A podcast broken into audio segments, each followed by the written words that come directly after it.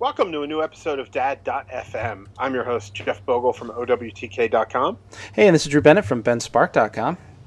And this episode, we're going to be talking just briefly about how you feel as a dad or as a parent when your kids aren't digging what you're digging.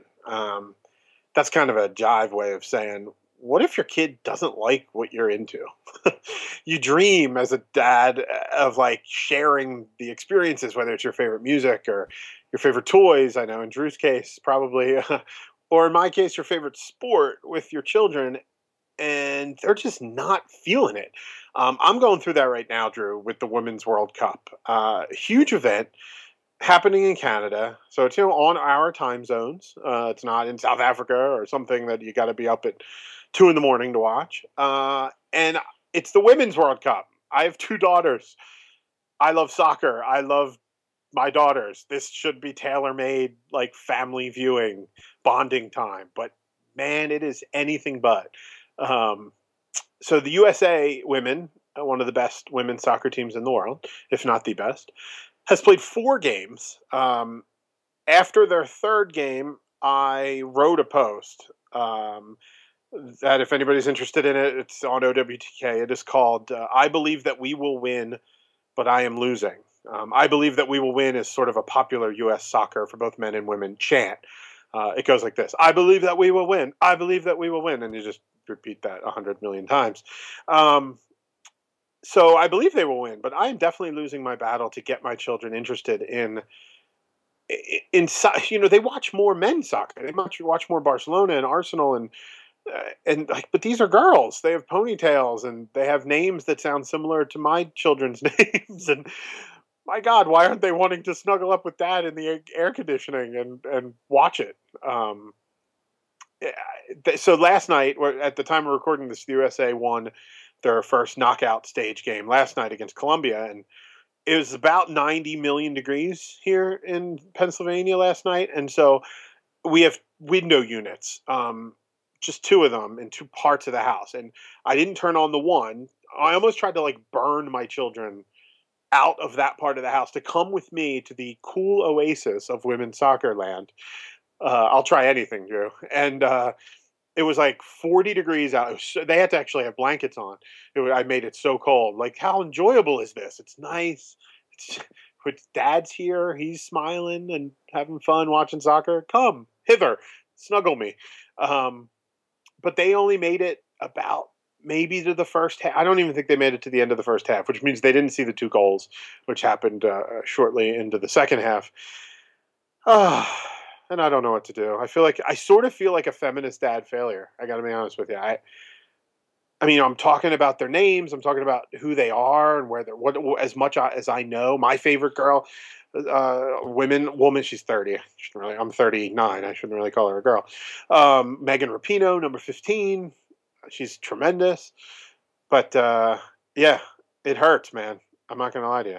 It's my first instance. They haven't turned against the music I like. I mean, some of the weird indie rock from when I was a kid, they just don't really get, but it's not like they're running to Justin Bieber or anything. They still love a lot of what I love. And so this is the first time I've wanted to share something with them, and they're like, not verbalizing it, but like, I'll pass. No thanks. Yeah, they're not that interested. Yeah. And I'll keep trying to put it in front of them. And they've seen soccer matches. I think maybe it would be different if it was live. I don't know. It would certainly be harder to walk away if we're in seats together. Yeah. We're not going to walk back to the hotel or something in Montreal. But have you ever encountered that with your kids where you're like, look at what daddy loves. Let's love it together. And they're like, nah, no thanks. Yeah, it's funny. I definitely don't have the experience with soccer. I am not a soccer fan, as we've established in the past. Right. But I am a fan of things like the Transformers, the old Transformers, G.I. Joe, Jem and the Holograms.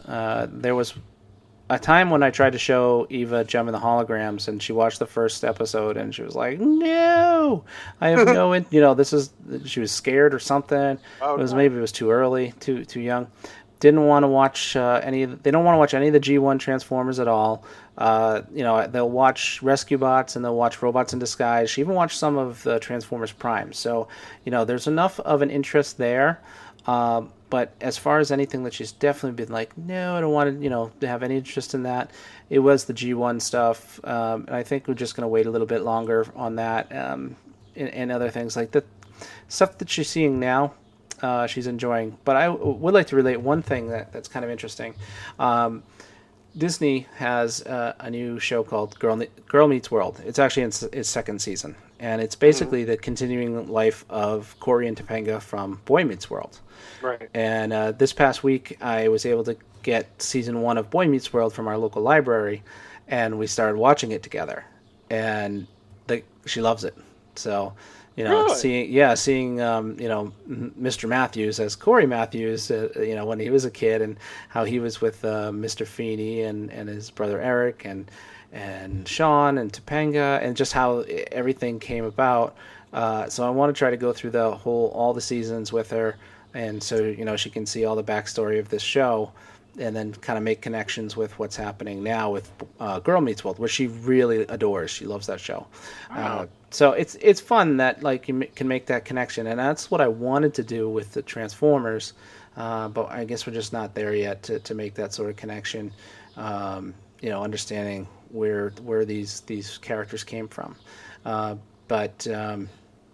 I'm sorry. I haven't had that same experience too much. Maybe it won't. Although it's bound, you know, as our children become their own people, and, you know, move away from us a little bit, and sure, and our personalities and our interests, it's bound to happen. I mean, it might never be like a complete all-out rejection of your most favorite thing. Like what I'm going through right now. I mean, one of the top 3 things in my life over the past 3 or 4 years has been the sport of soccer. I don't know if we've ever talked about it in depth, but I grew up, I was an NFL fan and fantasy football fan, and I haven't watched an NFL football game in 2 years. Like, I've completely fallen head over heels in love with the other football, the one the rest of the world calls football. And it is, you know, I travel to see it. We're going to see Barcelona play a friendly against the LA Major League Soccer team out at the Rose Bowl during our vacation. It lined up so incredibly perfectly that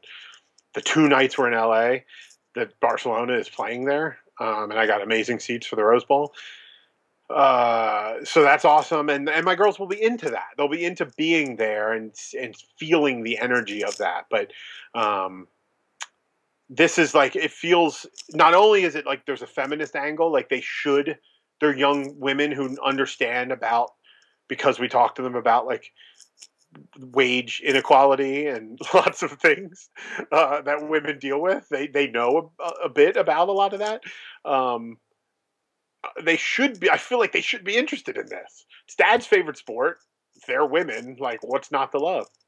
Granted, some of the football has been pretty poor, and they're playing on artificial grass, so the ball's acting all wonky, and it hasn't been the greatest soccer to witness. Especially they watch Barcelona, which is like, you know, it's like watching the Harlem Globetrotters play soccer most of the time. They score 6 goals. It's amazing what to watch. So going from, I guess it's sort of a little spoiled. It's sort of like my first time ever eating. This is going to be a completely strange analogy, but my first time ever eating barbecue, like ribs, was as an adult in Memphis, Tennessee. I went to Rendezvous Ribs, and talk about being spoiled. I mean, I'm like a complete rib snob after my first experience. Like, I'm not going to eat at Chili's. I'm not going to eat any of these other ribs. I had ribs in Memphis, for goodness sake. So, you know, their soccer experience for the most part has been Barcelona. So anything is going to look pretty dour compared to that. So maybe that's the problem. I don't know.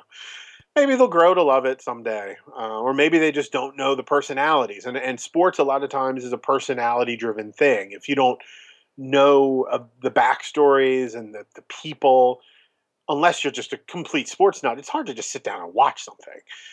You don't know what to cheer for. You don't know what the story is in the previous games, or yeah. So I don't know, but it hurts a little bit, and that's what I'm going through. So. If you got a story, if you got a sob story as a dad of your kids rejecting something that you love so dearly, a band, a movie, Star Wars, you've tried to put on Star Wars and your kids are like, what's this?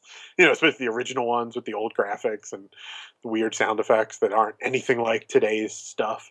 Let us hear it, man. Hit us up on Twitter at DadFM or us individually. I'm at OWTK and he is at BenSpark on Twitter. And tell us your sob story. Cry into our shoulder. We're there for you. Yeah, we're there to help. We're there to help. We're to commiserate with your dad misery about your children not liking what you like. So, but hey, thank you very much for listening, and join us again next time on Dad.fm. Bye-bye.